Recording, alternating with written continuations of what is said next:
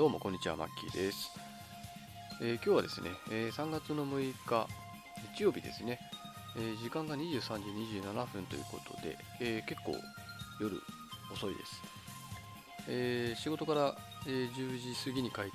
きて、えご飯食べてですね、今、収録してるんですけども、なんでこんな時間に、まあ、いつも休みの日に収録することが多いんですけども、えー今日ですね、収録しようと思ったのは、えーちょっと理由があって、あのまあ、初めてですね、録音用のマイクを、えー新調しました。あと、ポップスクリーンというですね、えーマイクの前につけるものですね、あの破裂音とか、まあ、そういう雑音を、まあ、軽減するためのものらしいんですけれども、えーそれを購入して今、ちょっと収録をですね、してみているとというところですね。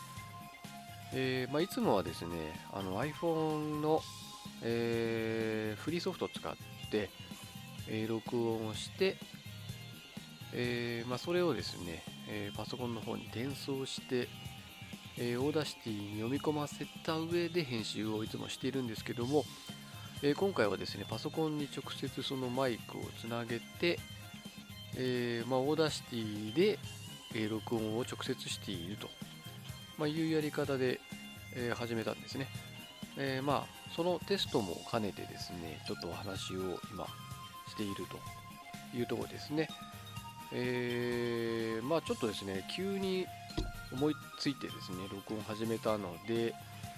えー残念ながらちょっとネタがですね、あまりちゃんと用意できていないということで、まあ、何を話そうかと思いながら今話しておるんですけれども、えーまあそうですね、今日は、えーまあ、短めにですね、話をしようかなと思っているのと、えーいつもよりちょっと声のトーンが低く感じるかもしれないんですけども、まあ、いかんせん、あのもう、うちの妻とかがですね、えー寝静まった後だということで、ちょっと抑え気味に話してるっていうのもあります。はい。えー、とですね、まあちょっと今日はですね、そんなところで、えー、まあいつも通りちょっとゲームの話題をして、あとちょっとゲーム以外の話をちょこちょこっとして、まあちょっと短めになると思うんですけども、それでちょっと今日は終わらせようかなと、え思っております。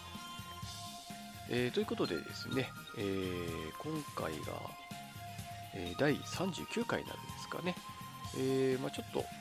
まあ、最近の、まあ、ゲーム事情というかですね、私のゲーム事情なんかを、まあ、話す、プラスちょっと他の話題もいくつか、あと今後ちょっとこの番組の中でやっていきたいこととか、なんかをちょっと話して、今回は終わりしようかなと思っております。まあ、ということで、えー第39回ですね、えー最後までお付き合いいただけたらと思います。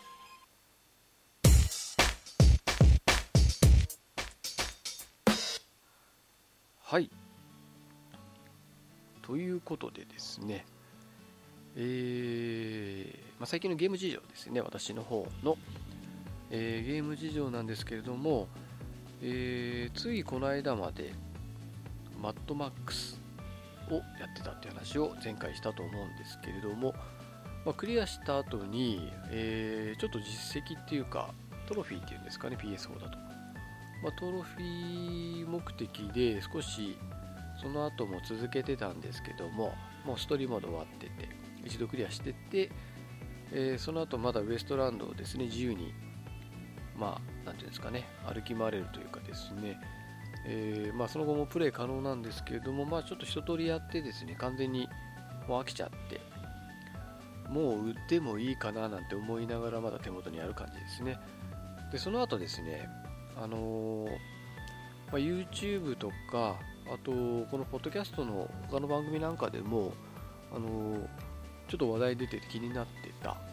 進撃の巨人ですね。これの PS4 版を買いました。PS4 以外では出てないんですかね、もしかすると。あの、ダウンロードだと7000前半で買いました。パッケージ版だと8000円超えするんですかね。まあ、ただゲー、ゲーム屋さんで買うと、だいたいゲームって1割引きとか2割引きぐらいで売られてるので、まあ、実質はあんま変わんないと思うんですけどね。ただダウンロード版の方が1000円安いというのがあったのと、まあ、買いに行く暇もなかったのでダウンロード版を買いました。で今、まあ、序盤をプレイしているストリームモード的にはまだ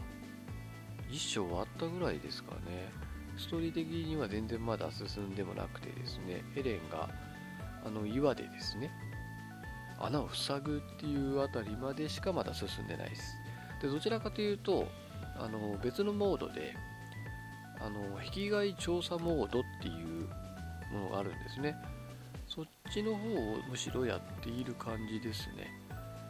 であのそっちの方でプレイして貯めた経験値や、えー、そう素材っていうんですかね。あのまあそういうまあ、プレイヤー自体のレベルなんかも全部引き継がれるんですよね。引き継がれるというかそのストーリーモードと、まあ、連動しててあのそっちの方で私最初やりまくってたおかげでストーリーモードはすごいサクサク進んでいて、まあ、武器なんかも割と強化されていて、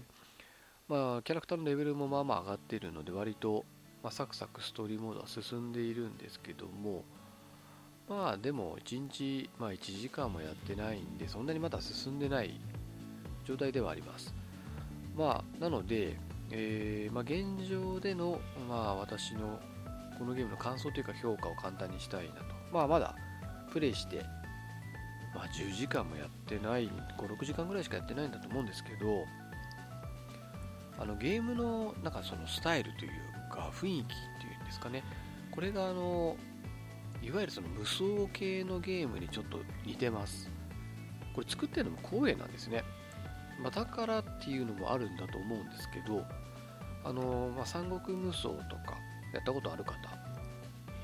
あの分かるかと思うんですけどもあんな感じでこうリアルタイムにこう戦場であのリアルタイムにこう時間が進んでいく中で、まあ、自分がまあ自由に行動できるっていうその決められた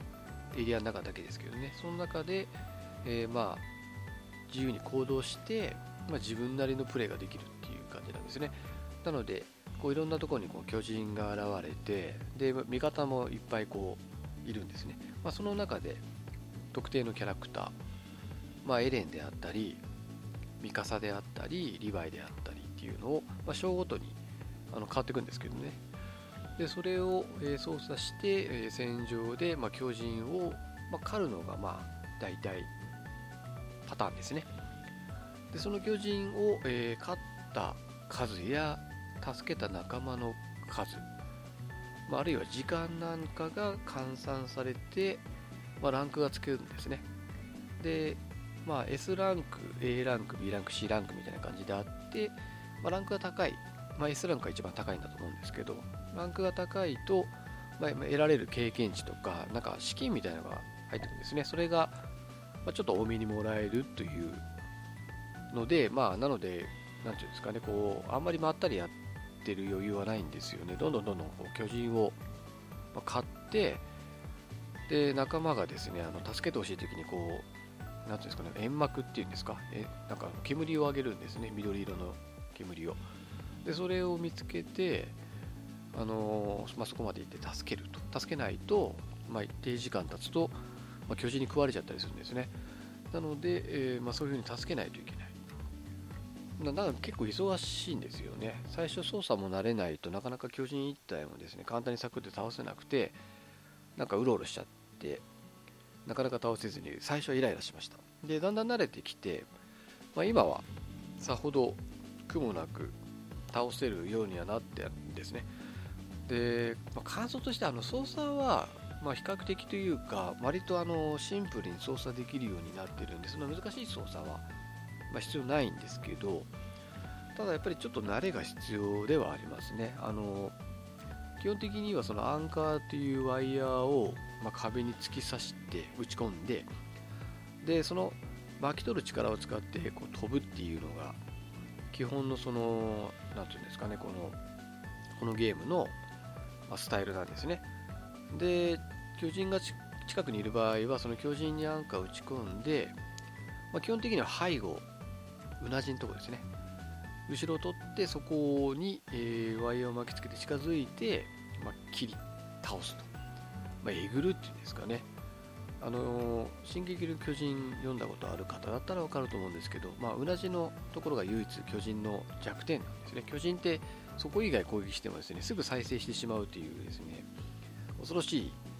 あの能力を持っているのでそのうなじの部分を削ぎ落とすことをしないと、まあ、すぐ再生してしまうので、まあ、そこを必ず狙うんですね。でそこを切って、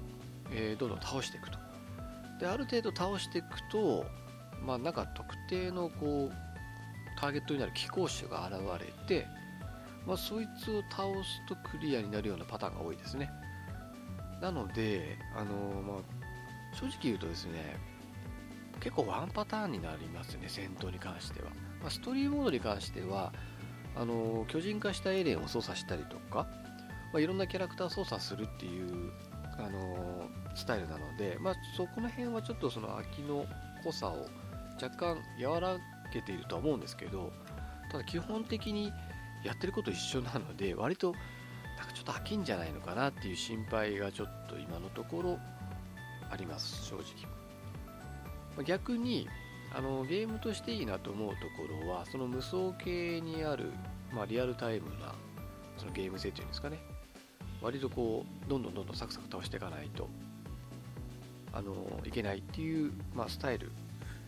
まあ、それが好きな方には割とヒットするんじゃないのかなっていうのとあと一応キャラクターにレベルがあるっていうところですね。あとあのなんか資材みたいなのが手に入るんですね、まあ、モンハンでいうとこの、まあ、剥ぎ取ったものですね。なんていうんですかそれ。モンハン上ではそれをえー、て言うんでしたっけね。素材っていうんでしたっけ、まあ、素材みたいなのが手に入るんですね。でそれを使ってあの武器を開発することができる。あるいはその武器を強化することができたりするんですね。なので、まあ、どんどんどんどんこう武器をあの強くできるんですよ、まあ、武器って言ってもあの基本的にはその相手を巨人をですね攻撃するための、まあ、刃。あとワイヤーアンカーを打ち込むためのその立体機台立体起動装置、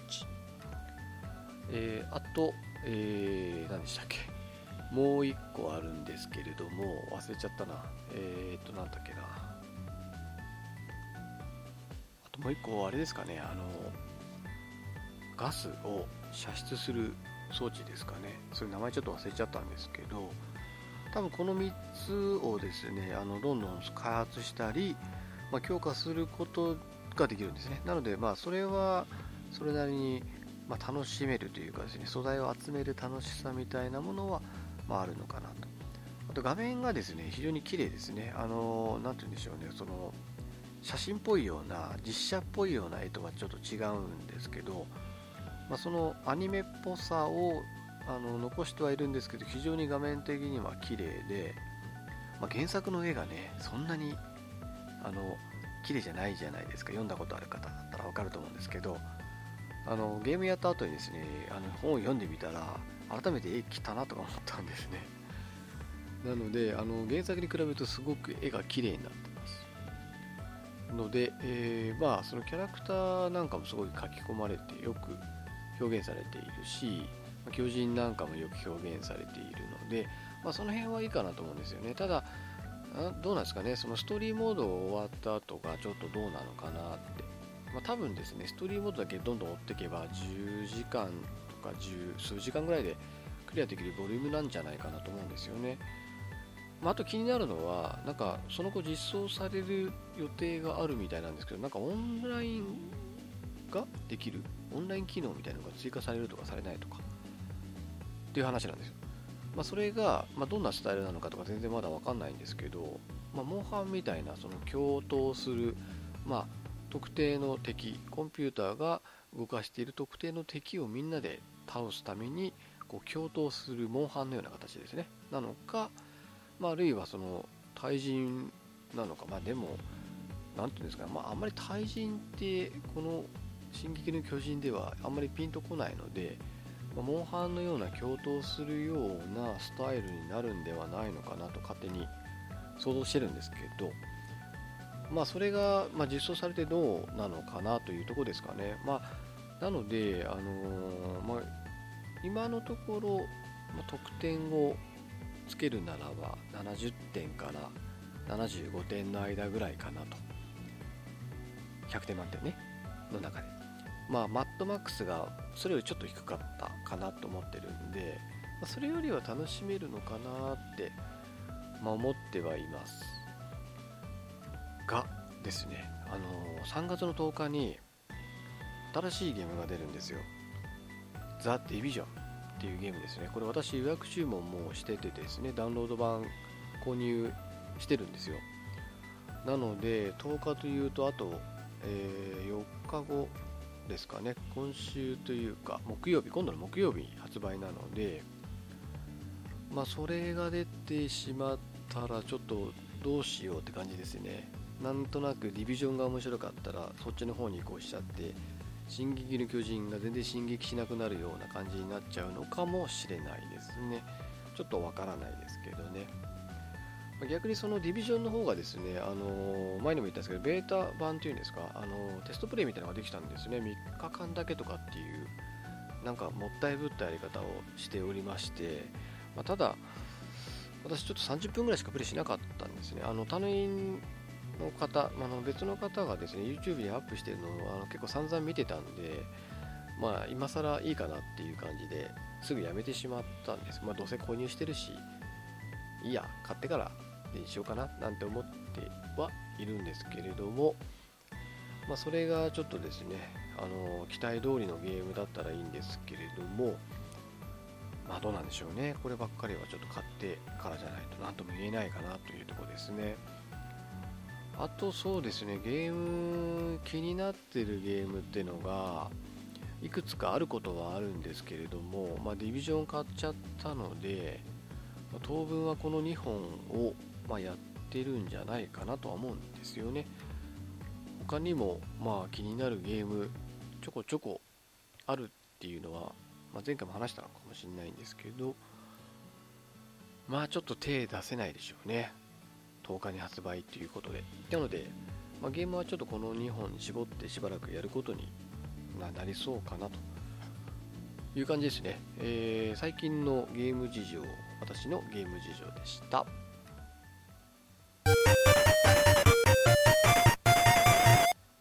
はい。ということで、えー、まあちょっと雑談っぽくですね、話を進めていきたいなと思うんですけど、えーですね、ちょっと今回話そうと思ったこと、えー、2つあってですね、まあ、どちらもサクサクっと話したいと思うんですけど、まあ、ゲームとは全く関係ありません。まあ、この番組でよくやる全然関係のない話をちょっと2つほどしたいなと思ってまして、えっ、ー、とですね、1つがですね、あ、その前に、まあ、この2つの話、私結構ですね、あのハマってちゃってですね結構詳しくいろいろ調べた2つの事件なんですね。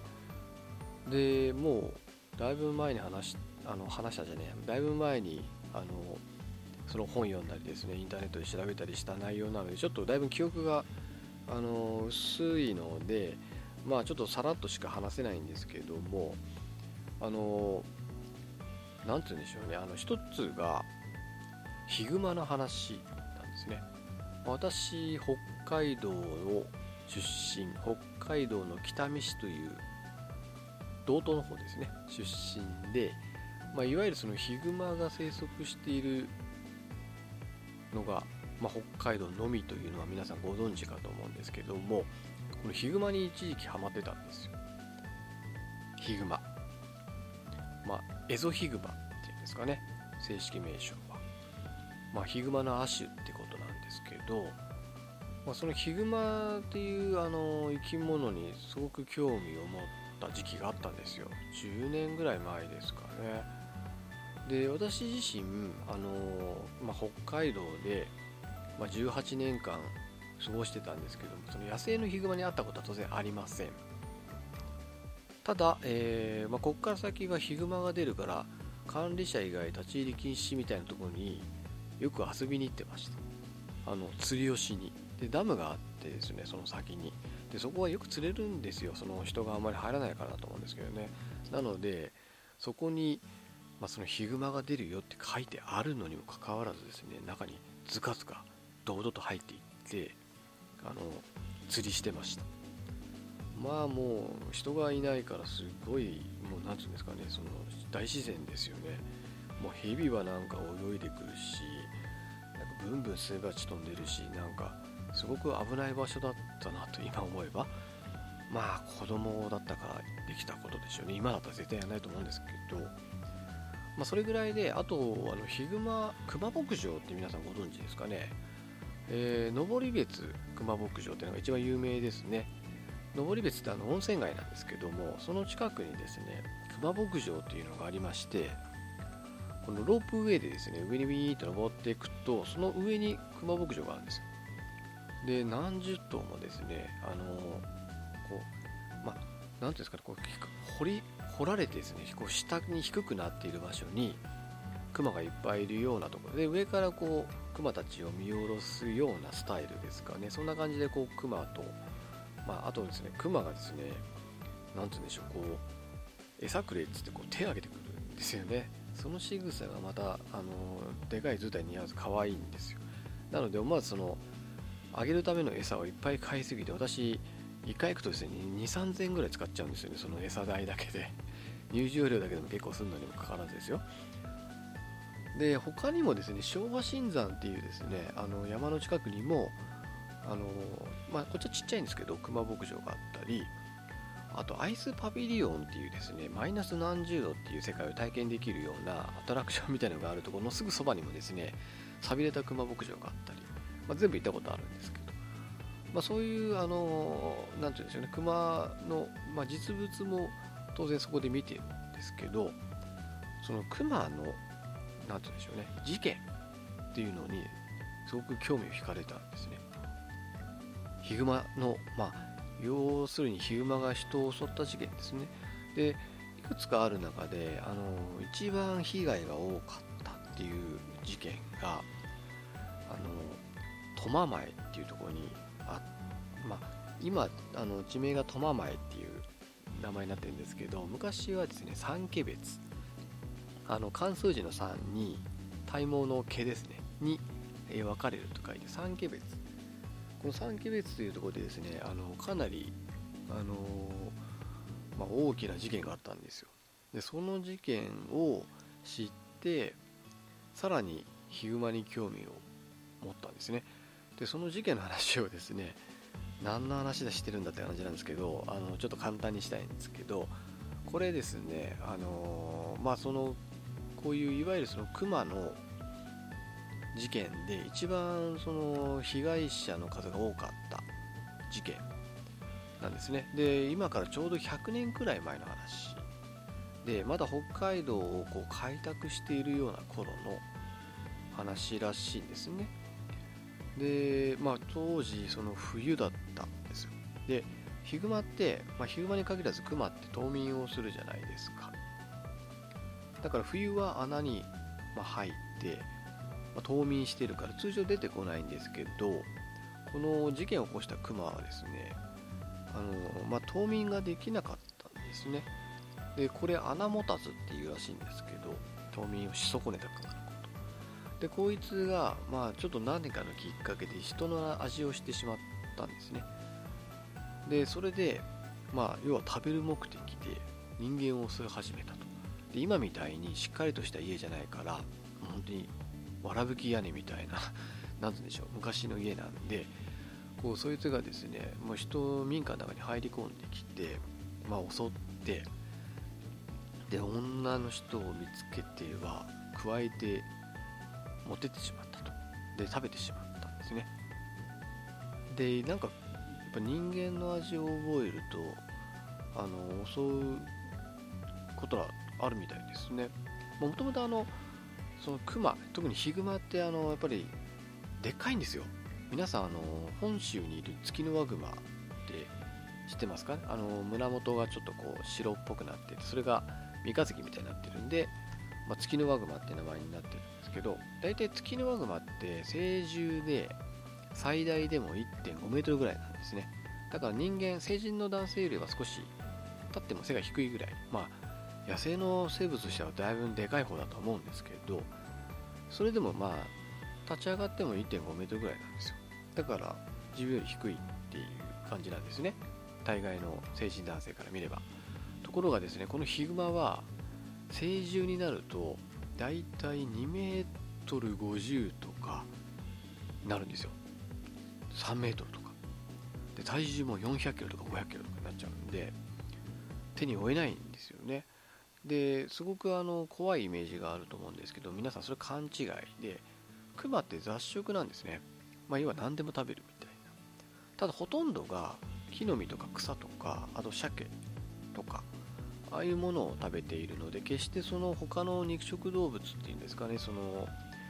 積極的に別に襲ったりはしないんですよ。その鹿とかあの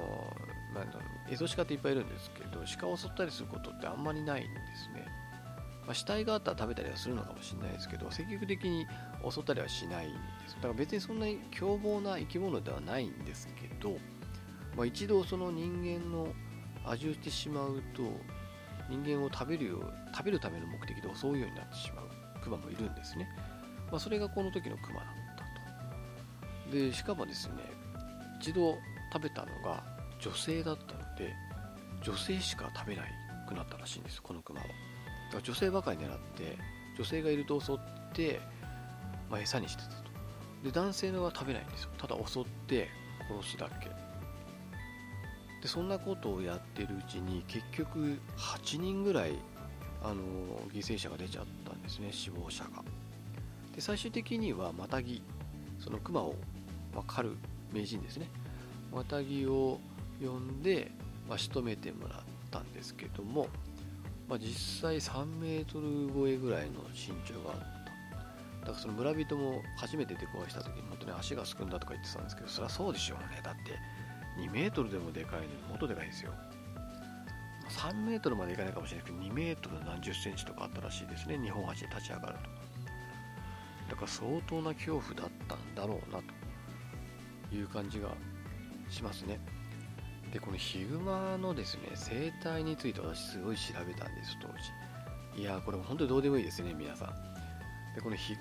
どうでもいいんですけどちょっとあのまあお付き合いくださいって感じなんですけどヒグマのさっきの生態あのちょっと話したんですがあのもしもしヒグマに出会ったらどうするか。でよく死んだふりしろって言われませんでした。もしくは死んだふりしろっていう話を聞いたことがある人がいるんじゃないかと。熊に出会ったら死んだふりすればいいみたいなであれは間違いですね。特にヒグマに関しては。で何が正解かというとですねやっぱり背中を向けて逃げないことらしいんですよ。背中を向けて逃げると動物は本能で追いかけてくるんですね。しかもヒグマは足速いらしいんですよ。なんか時速60キロぐらいで走れるらしいですね。なので走って逃げても追いつかれてしまうし木に登っても木登りも上手なんですね。だから逃げるしかも背中を向ける。もう急所を相手に見せるようなもんじゃないですか。でこれ絶対やってはいけないと。とはいえですよ退治した時にそんなでかいクマに対峙して逃げずにいられるかどうかっていう問題がありますよね。でも実際にあのヒグマに襲われて助かった人っていうのはみんな逃げてないんですよ、まあ、何かしら手に持ってた武器でクマの頭をぶん殴ったりしたら、まあ、クマがびっくりして逃げていたってことがあってですね。なんかもうこれもかなり前の話ですけどあの農作業しててヒグマに出くわした人がなんか顔面にパンチ入れたらびっくりして逃げたらしいですよ。だからやっぱり、あのー、身を守るためにあえて戦わなきゃいけないっていうことなんですかね、クマに関しては。少なくとも背中を向けてはいけないっていうことですよね。向こうも人間怖いはずなんですね。だから、やっぱり痛い思いすると逃げるみたいなんですよ。まあ、あと、人間にそういう姿見せるクマっていうのは、大体若クマらしいですね。2、3歳くらいまでの。で若いクマって好奇心とかまだ人間の怖さとか分かってないから出てきちゃったりするんですよだから大体そういう出てくるクマっていうのは若いクマが多いで成獣になるともうまず人間を避けるのであの姿を現さないらしいですね。で一番出会って怖いのはあの子連れのクマだそうです。子連れはあのもう子を守るために先制攻撃仕掛けてくる。もう運もやさず攻撃してくるらしいんですよ。だから子連れのクマとばったりで暮らすのが一番まずいパターンみたいですね。でなんかナタが有効だって言ってなんかその私が読んだ本には書いてました。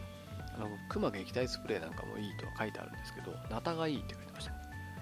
ナタ。ナタであのクマの通学があるところをぶん殴ればあの目と目の間とかぶん殴ればびっくりして逃げるって言ってました。ただでかいから届くかった話なんですけどね。まあそんな感じでそのクマの生態ですね。あの知ってですねなんかよくわかんないけど別に浸ってたんですけどあのこのクマの性質を知っておくことってクマに出会った時に必ず役に立つんですよ。逆にクマの性質を知らないおかげであの死者が出てしまったっていうのがですね福岡大ワンダーフォーゲル部の、えー、事件ですね。これちょっと私詳しい年代は覚えてなくてすいません。あの調べてもないんですけど確かこの5人組のですね福岡大のパーティーがどこですかね？あのちょっと山の名前大雪山の方ですかね？に、まあ、登山しに来たと。でその時にあの、まあ、テントに寝てたらゴサゴサゴサゴサ言うから外で出てみたらヒグマがいたらしいんですね。で自分たちの荷物を漁ってたと。でなんだかんだ言ってその日はクマ帰ったんですけどもそこからですねクマがどんどんどんどんこう自分たちの後をついてくるようになっちゃったんですね。でこれあの最終的にはですね5人中確か3人死んじゃったんじゃないかと思うんですよね。確か2人か3人。で結局どんどんどんどん後つけられて最後襲われてるんですけどこれ襲われた原因がですねあの荷物にあるんですよ。まあリックなんだと思うんですけどそのクマって一度自分がこう漁った荷物、まあ、リックこ人間もそうなんですけどね。人間の死体なんかも。これをあの一回自分のものだと認識するともうとことん執着するらしいんですよ。であのさっきの三毛別の事件の時もあれ女の人が襲われてその遺体がですね土に埋められてたらしいんですね。でこれ保存用と餌としてヒグマが隠してたんですけどそれを見つけて家に持って帰ってきちゃったんですね。でそれを取り戻しにまたクマが襲いかかってきちゃったと。いうことでさっきの事件もそうだし今の福岡大パーティーもそのクマが自分のものだと認識しているリックをですね持って帰ってしまってどんどんどんどん後ろを追われてしまったんですね。その性質知ってればですねリックをもう放棄するしかなかったのでそうすれば多分あの、まあ、2, 2人も3人も死ぬことは多分なかったんだと思うんですね、まあ、だからやっぱりあの特に北海道の山を登る人なんかはやっぱヒグマの性質とかよく知っておく必要があると思うし、まあ、ナタを携帯するとかクマ撃退スプレーを携帯するとかですね。やっぱりそういうことが絶対に必要なんじゃないかなと思いますね。あのクマを避けるたびに鈴をつけるのもいいとは思うんですけど鈴ですね。あのよく聞きますよね。あれはですね人間がここにいるよっていうことをクマに知らせているんですね。でさっきみたいに成獣なんかはあの積極的に人間に接触しようとは思わないんで、まあ、避けるんですよね。ただあの好奇心旺盛な若熊とかあと子連れの熊ですね。なんかはあのそれがちょっと効かない場合があるので、まあ、ご注意くださいと、まあ、いうことでですね、まあ、ヒグマっていうのは恐ろしい生物のようにも感じるんですけど私はそういうふうには考えてはいません。あの、まあ、アイヌ人もキムンカムイっていう山の神っていうことで崇めてたらしいんですねヒグマっていう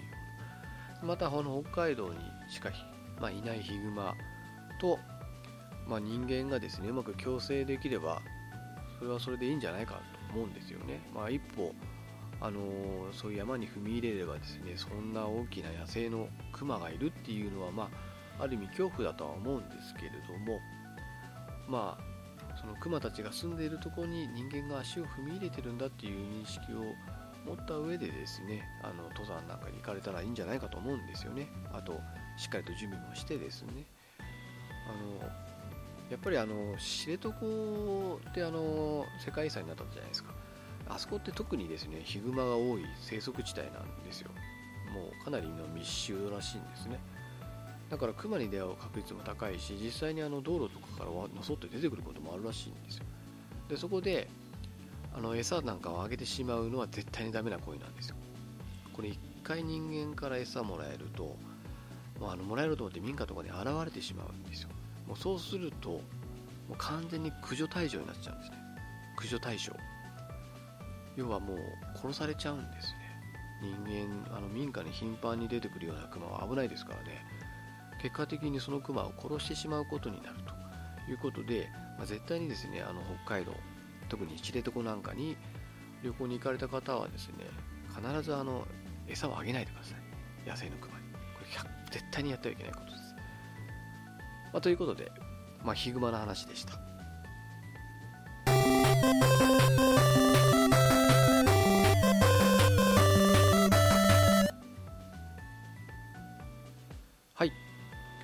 でもう一個の話なんですけどこれもちょっと北海道にまつわる話なんですけどあのー、皆さんトムラウシって山ご存知ですかね？カタカナでトムラウシっていう山なんですけどあのー、まあ多分日本の遭難事故では一番その遭難者数というかですね死亡者数が一番多かった、まあ、最悪の事故として、まあ、一時期話題になったと思うんですけどご存知の方いらっしゃいますかね？トムラウシ遭難事故。今から10年ぐらい前ですかね。ちょっとこれも記憶があやふやではあるんですけれどもそのトムラウシという山でですね、まあ、大量遭難者が出てしまったんですね。で結果的にこちらもですね、まあ、10名近い方が命を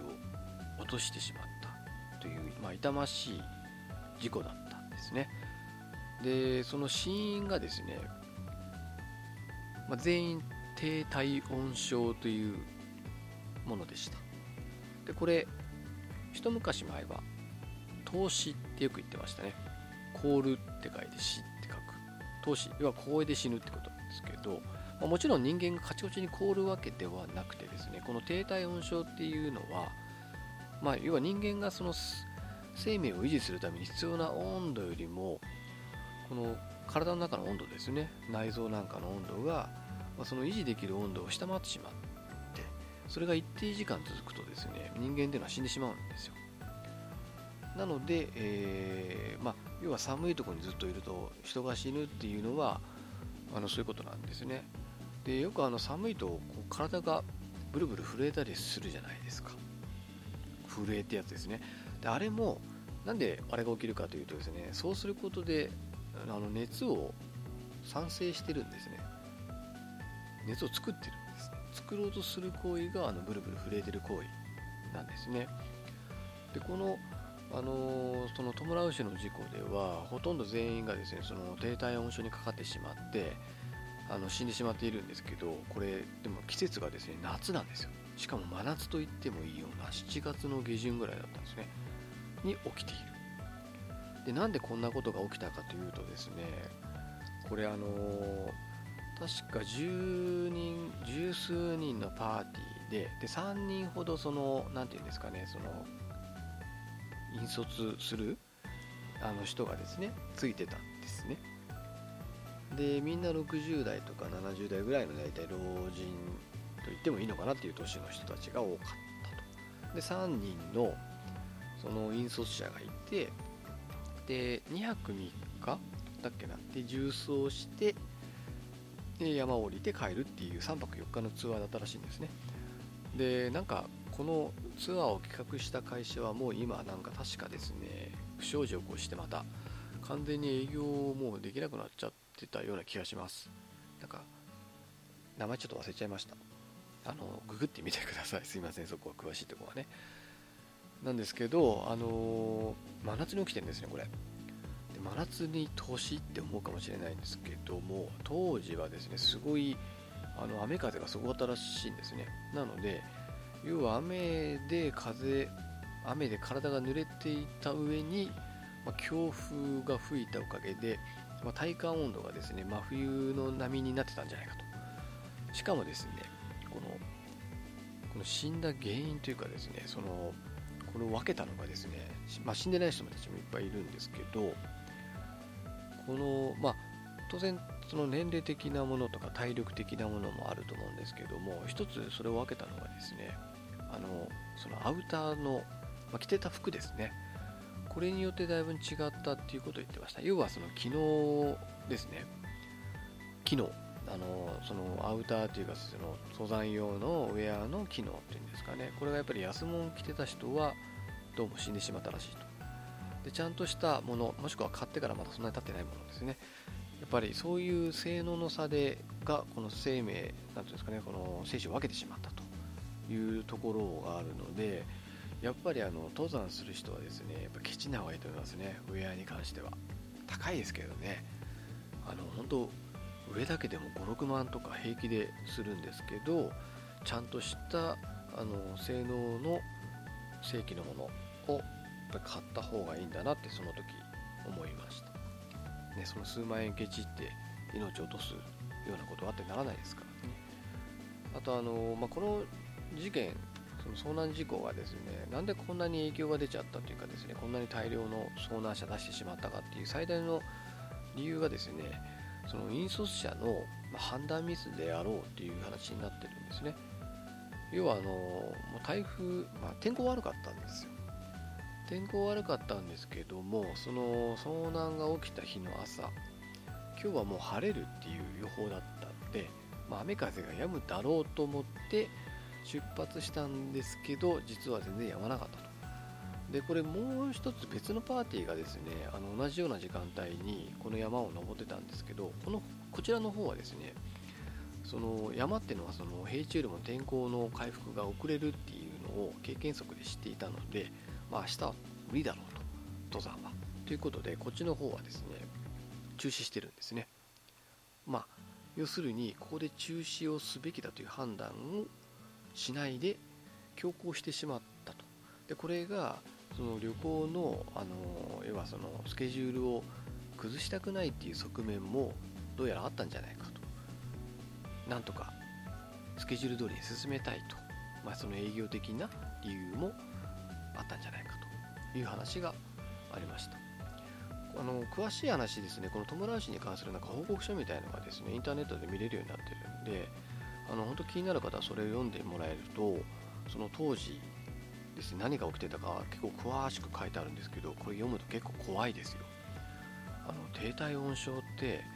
ある程度この進行するとですね変な規制を発したりですね変な言葉言い出したりするらしいんですよ。でそれがあのすげえ怖い。ちょっとしたホラー映画じゃないかっていうぐらいですね。なんか誰々さんが急に規制を上げ始めたとか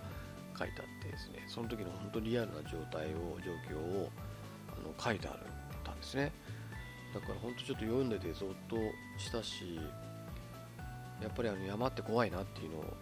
感じてもいますね。あのー、まあ私もたまに山を登ったりしてたので、まあ、最近ちょっとできてないんですけどそのやっぱ山っていうのはですねあのハイキング気分で行くところではないなと。さっきも言ったようにちゃんとした装備準備心構え知識っていうのをあの備えた上でやっぱり望まれた方がいいんじゃないかと思うんですよね。そう言っちゃうとなかなかハードルが上がっちゃってですねあの、まあ、それもそれでどうかとは思うんですけどただあんまりやっぱちょっと気軽に行き過ぎるのも問題かなとあの思うんですよね。私もあの、まあ、それなりの装備を持っててですねあの、まあ、それなりの山に登るんですけどはっきり言ってなんでその格好で来たのって人やっぱ見かけますよ。いや普通のスニーカーに本当にジーパンにえー、っていう格好で あの登ってる人いますからね、まあ、あれは本当に山舐めてんのかなってちょっと思いますしどうかなとは思いますね。うん、あのピクニックっていうかですねなんかハイキングに来た気なのかもしれないですけど、まああいうのがやっぱり遭難につながるんですよね。だから本当にあの、まあ、登山ですね。あの楽しいと思いますのであの興味のある方はどんどんどんどんやってほしいとは思うんですけど、まあ、さっきも言ったようにちゃんとした装備と知識っていうのはあの踏まえた上でやってほしいなと思いました。であの私が登山をやり始めた頃にこれちょうど読んだんです。これがですねあのこのトムラウシの事件があってより山に興味を持ったんですね私の場合は。なので、まあ、きっかけの事件でもいうことでちょっと紹介したんですけどもあの本当にあの何ていうか、まあ、事実だからっていうのもあるんですけれども非常に、怖いといえば怖いですし何ていうか本当山って、まあ、怖いなって言えばそうなんですけどまあねやっぱり人間の判断ミスとかいろんなものがあったとは思うんですけど本当にあの怖いなと思いました。さっきも言ったんですけど興味のある方はですねあの報告書みたいのがですねいつでも見れるのでインターネット上から。もう弔うし報告書みたいな感じで検索するとあの本当当時の詳しいあの内容とかがですね、まあ、書いてあるので、まあ、興味のある方は読んでみたらいかがかなと思います。はい。以上です。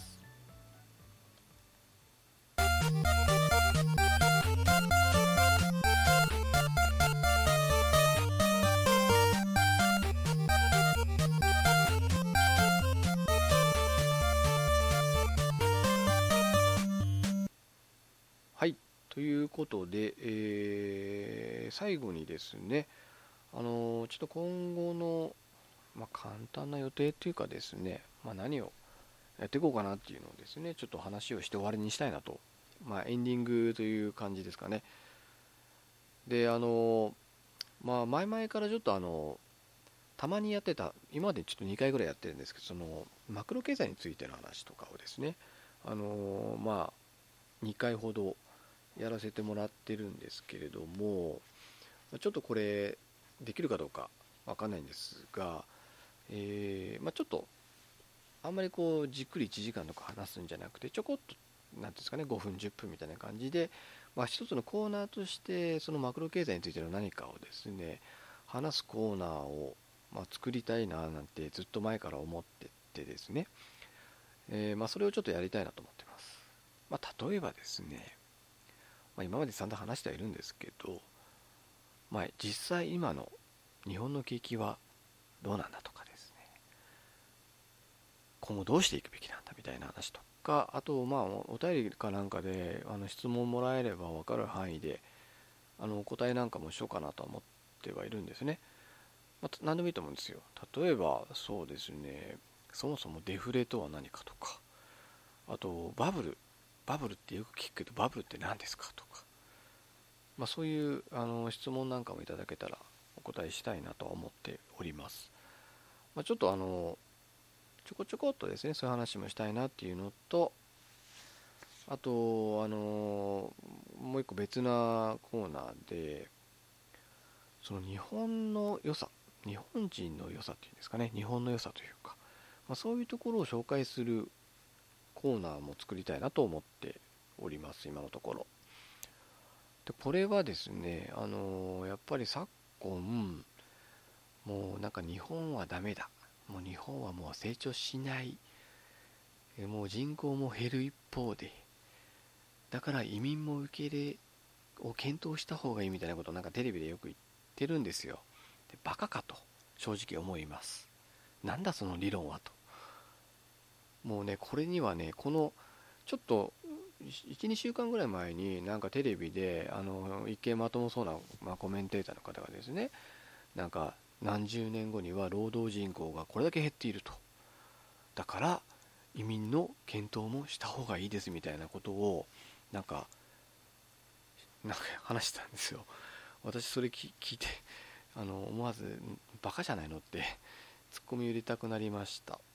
そんな簡単な話じゃなかろうにって思うし移民なんか受け入れてもういろんな国で問題起きてるじゃないかよっていうのもあるしそもそもなんで減ることが前提なのっていう、まあ、そこですよね一番。あの前にも話したんですけどその上司がもう日本は今曲がり角に来てるからなんか海外に打って出るみたいなことをまあ言うわけですよ。なんかいかにもマスコミの受け入れだなって思ってたんですけどそこにはですね一番重要なポイントが完全に欠落してるんですよ。なんか人口が減ることを前提に話している。減ることがもう当然のように話してる。そこがすごくおかしいと思うんですよ。というのも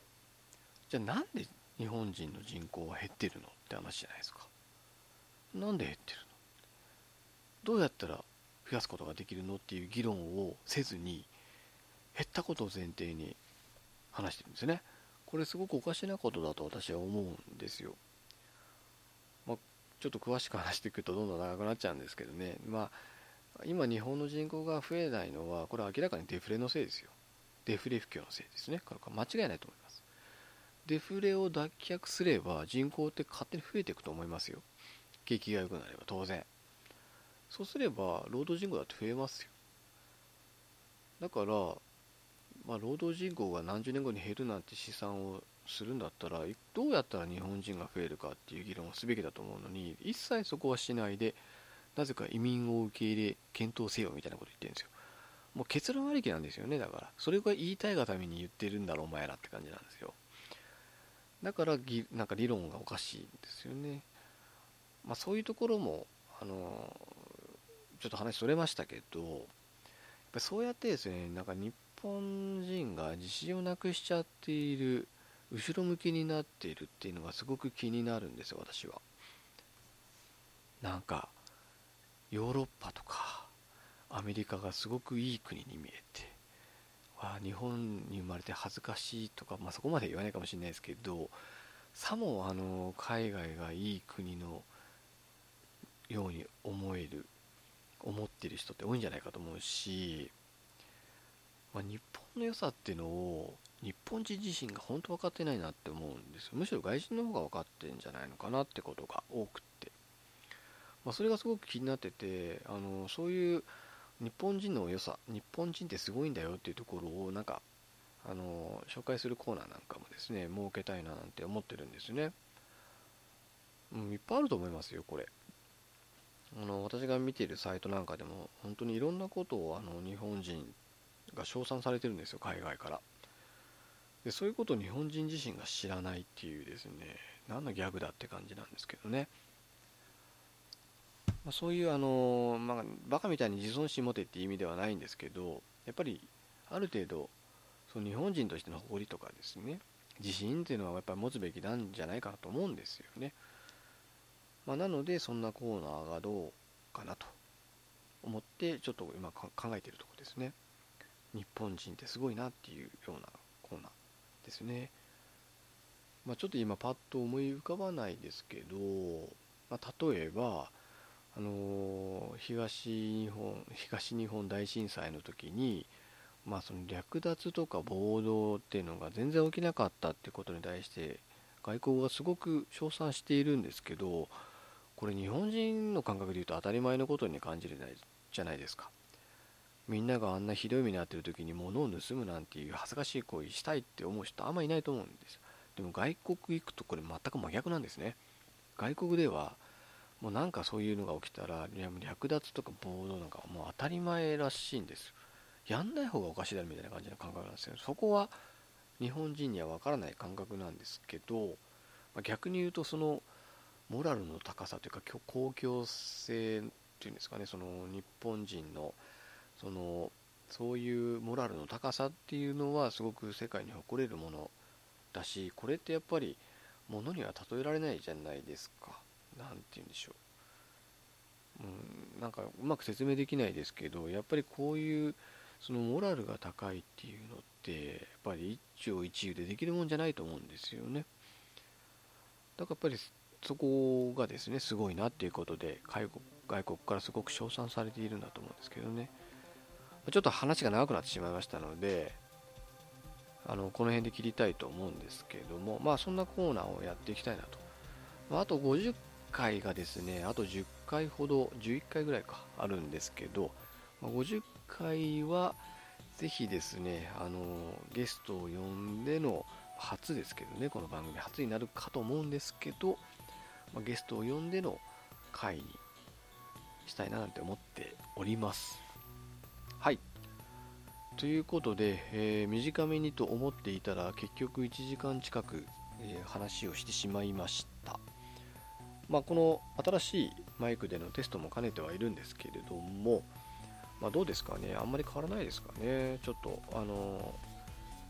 その辺の感想なんかももし聞けたらなと思っております。はい。